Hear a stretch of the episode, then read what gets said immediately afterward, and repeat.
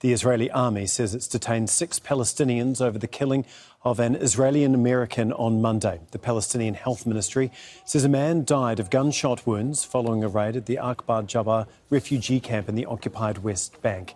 Nida Ibrahim has more from the camp. We are standing in front of the house that was surrounded earlier today People here are telling us that shortly in the afternoon, they were taken by surprise after Israeli forces arrived here and surrounded the house, but they were in civilian clothes, so they didn't know who they were up against before the shooting. And uh, uh we've heard witnesses say that there was an exchange of fire, maybe uh, uh a little bit of it coming from the Palestinian side. Israeli police have cracked down on hundreds of people protesting in Tel Aviv against Prime Minister Benjamin Netanyahu's planned judicial reforms.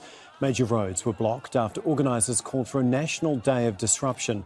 The proposed changes would limit the power of the Supreme Court.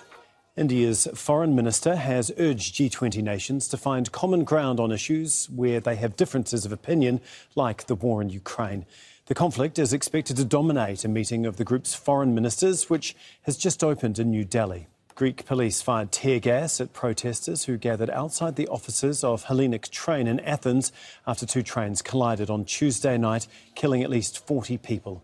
Greece's Prime Minister says the crash was caused by human error.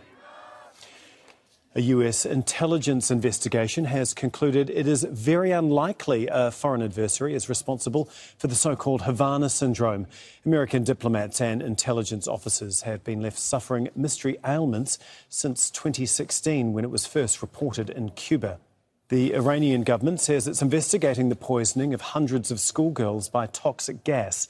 Local media say the attacks have been occurring since November and have been reported in more than 30 schools. The US House Foreign Affairs Committee has voted to advance a bill that would give President Biden the power to ban apps, including the Chinese owned TikTok. The app has already been banned on government devices due to security concerns. On this week's episode of Essential Middle East podcast, we talk about those stereotypes of Arabs and Muslims in Hollywood, so don't miss it.